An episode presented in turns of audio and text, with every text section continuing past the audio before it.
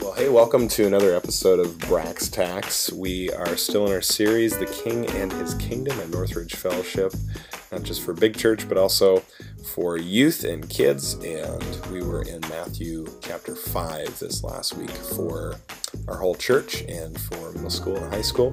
So I just wanted to point out some really cool things that I thought were uh, interesting from Jesus' Sermon on the Mount in this first chapter, this first section.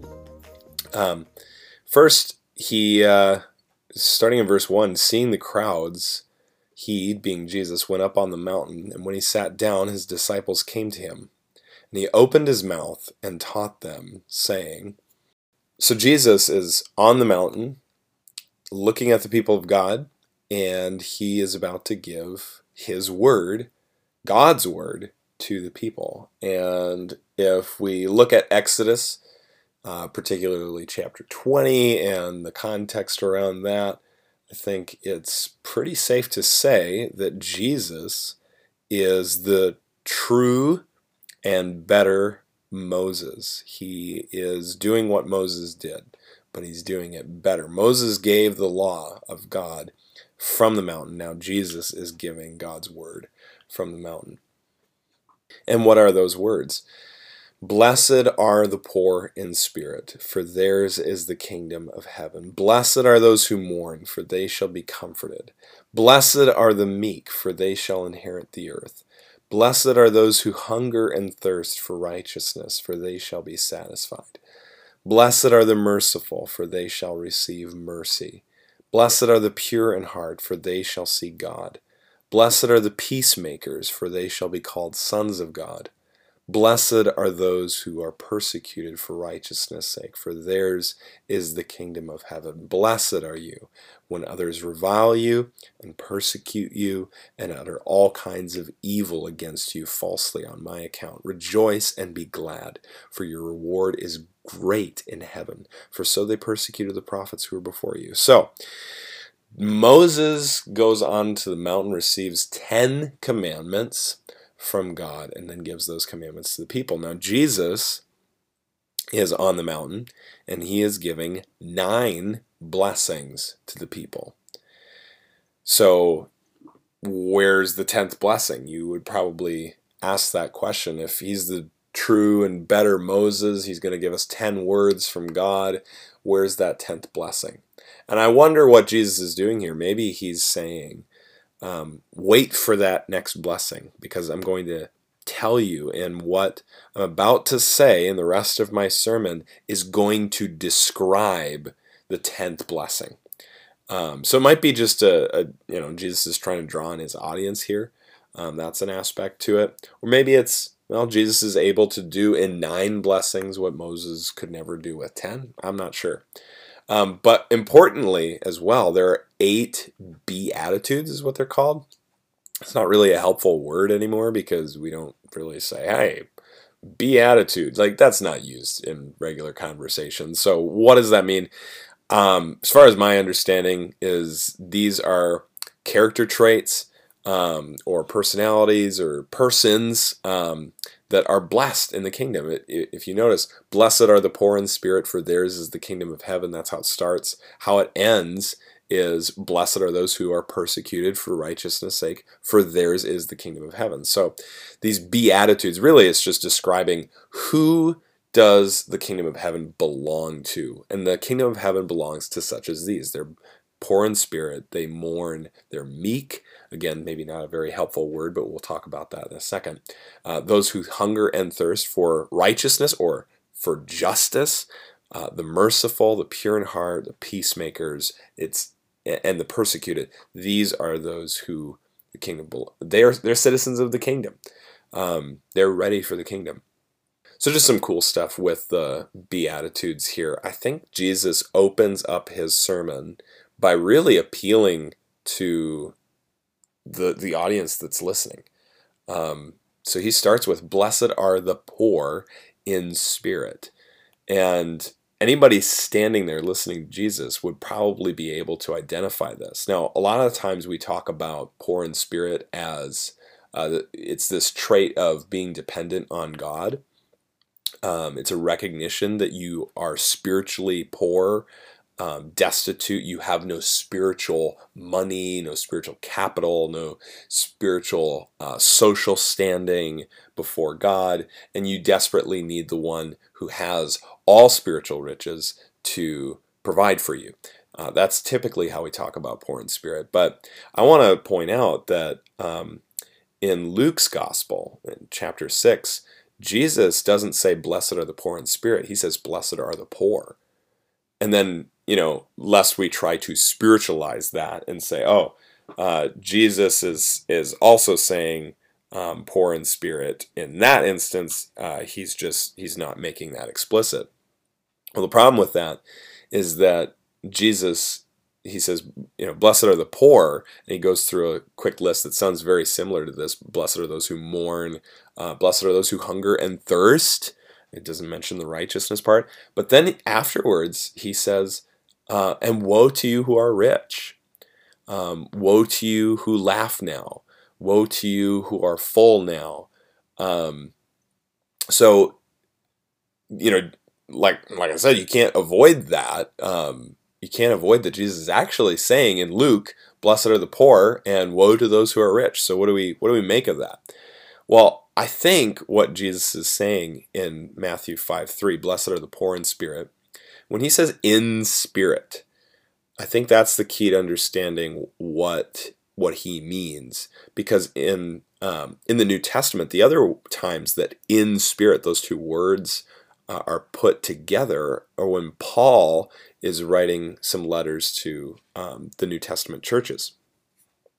And I think it's Second Corinthians. You can, you can look this up, but um, he says to the Corinthians, um, the situation is that um, someone sinned, and um, you know, the Corinthians are trying to figure out what to do with this this person who's sinned really horribly.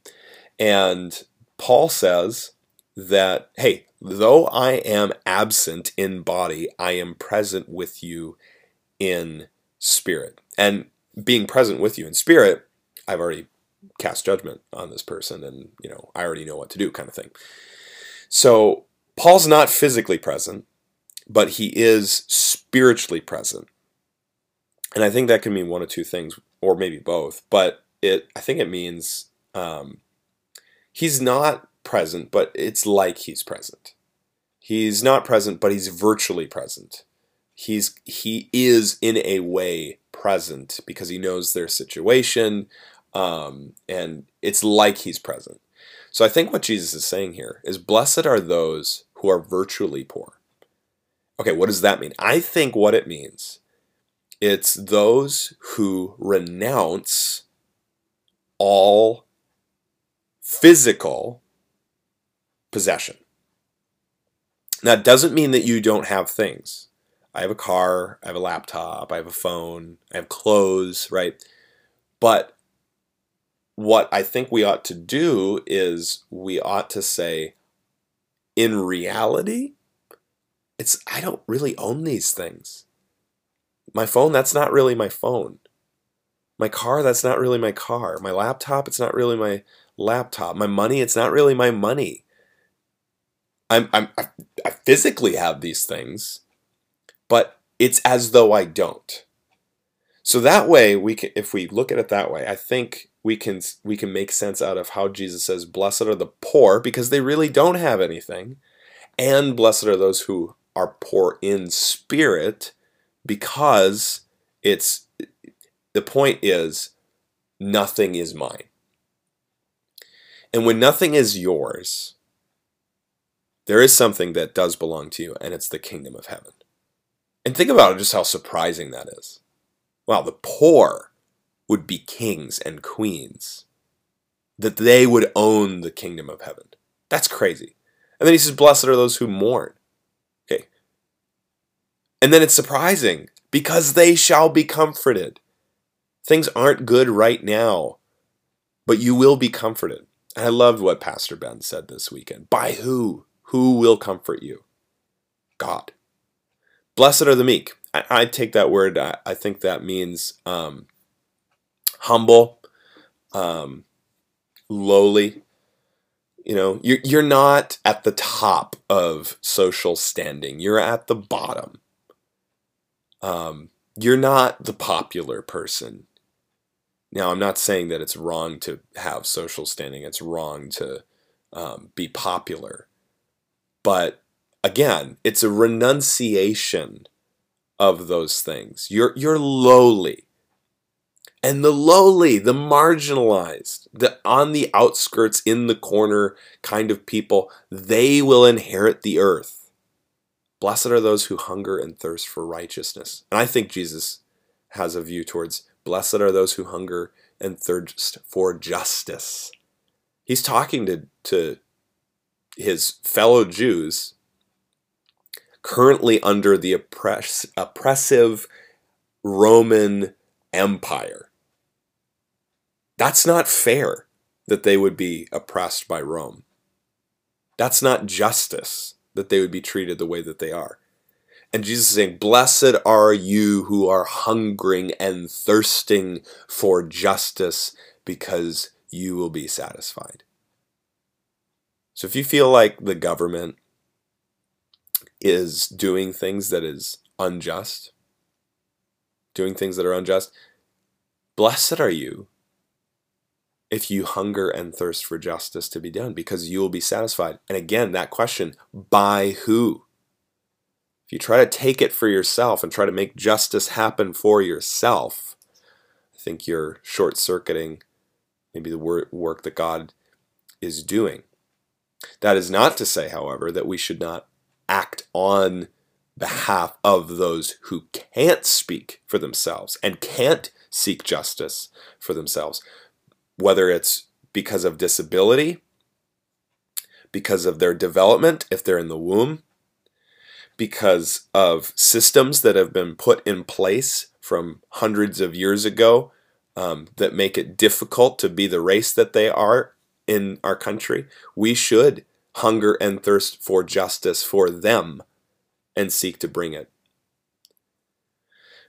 And then Jesus switches Blessed are the merciful, for they shall receive mercy.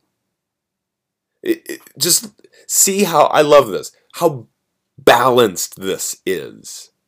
Blessed are the merciful because they will receive mercy.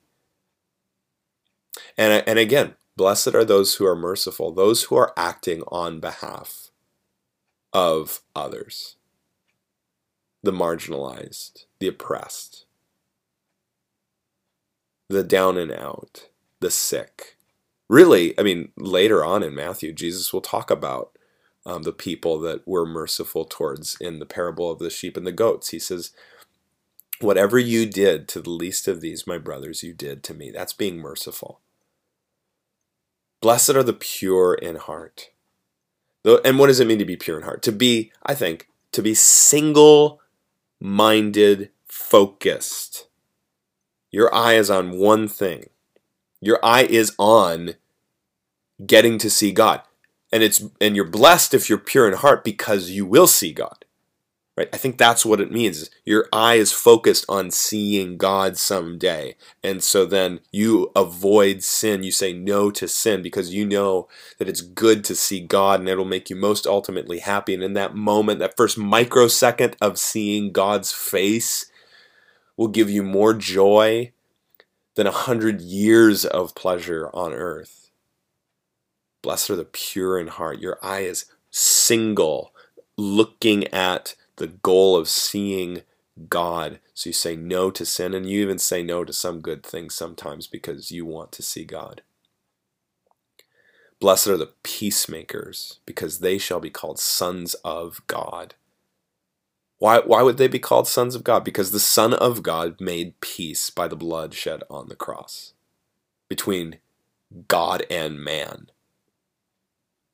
And, and that blood shed on the cross is meant to then also not just bring reconciliation and peace between God and man, but, but mankind itself needs to be at peace with each other because of the blood shed on the cross and you can look at Ephesians 2 if you want more info on that. Blessed are those who are persecuted for righteousness' sake, for theirs is the kingdom of heaven. Okay. We're not going to be able to get into all of Matthew 5. There's so much here. I mean, there's so much just, I mean, you could have eight, nine weeks just talking about these Beatitudes. But a, a question I want to ask is Blessed are those who are persecuted for righteousness' sake, for theirs is the kingdom of heaven. So often, I think, when we um, look at that, we just think, oh, Jesus means blessed are those who are persecuted for Jesus' sake. Well, yeah, I mean, you look at verse 11 Blessed are you when others revile you and persecute you and utter all kinds of evil against you falsely on my account. Okay, so that's. Jesus does mean when we're persecuted, it's it's because of our connection with Jesus. But how are we persecuted with our connection with Jesus? Okay, so what I mean here is very often we think, oh, I'm just going to be persecuted for loving Jesus. Let me let me just tell you, um, you can say that you love Jesus and no one will care. Doesn't matter to them. Okay, they don't they don't mind that you love Jesus. What they mind is when you pursue righteousness. You pursue justice. Micah 6 8, right? I've told you, oh man, what does the Lord require of you? to seek justice, to love kindness, and to walk humbly with your God. It's not that people will persecute you because you say, I love Jesus, or you say, because I'm a Christian. They're going to persecute you because of what that means in your daily life and how you view the world and how others should act because of Jesus' kingdom coming in. So let's let's look at just verse 6 again, what we talked about there was you're hungering and thirsting for justice to be done. That we would be just and fair for humans in who are made in the image of God, that we would be just and fair for babies in the womb. That will get you persecuted for righteousness' sake because people don't want to hold to the doctrine of the image of God when it's inconvenient. When it's inconvenient that they're pregnant. People don't want to hold to the doctrine of the of human dignity because of the image of God when they're going to get an abortion at Planned Parenthood. They don't want to hold to justice and righteousness for all because of the coming kingdom and what that means when you say that my African American brothers need to be treated according to their dignity as image bearers of God. People don't want that. And, and I'm purposely saying both of these things because we have people on the right politically that are saying that we need to care about the unborn. And 100% we do. We need to have righteousness and justice for them, protecting their lives. And we need to make sure that we are not just saying no to abortion, but that we're caring for mothers so that they can say yes to their baby.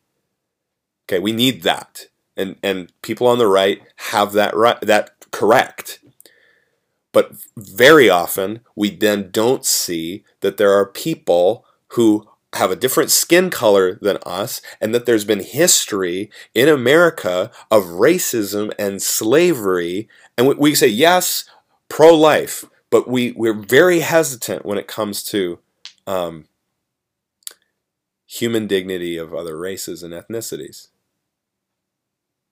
and, I'm making generalizations here. It's it's not true of everybody uh, that that are Republican or vote Republican. It's not true of everybody, but I am saying that it, that when we seek righteousness and justice for all human beings because God has created them in his image and Jesus' kingdom is coming, if that's how you behave in your world, not just say that you think those things, but you active, actively seek to bring about God's righteousness and justice and human flourishing because of the coming king- kingdom of God, you will be persecuted for righteousness. And I think it's worth it. So, until next time, this is going to be our tagline Go and tell them, come and see. And we'll talk about what that means at a different time. But we'll see you later.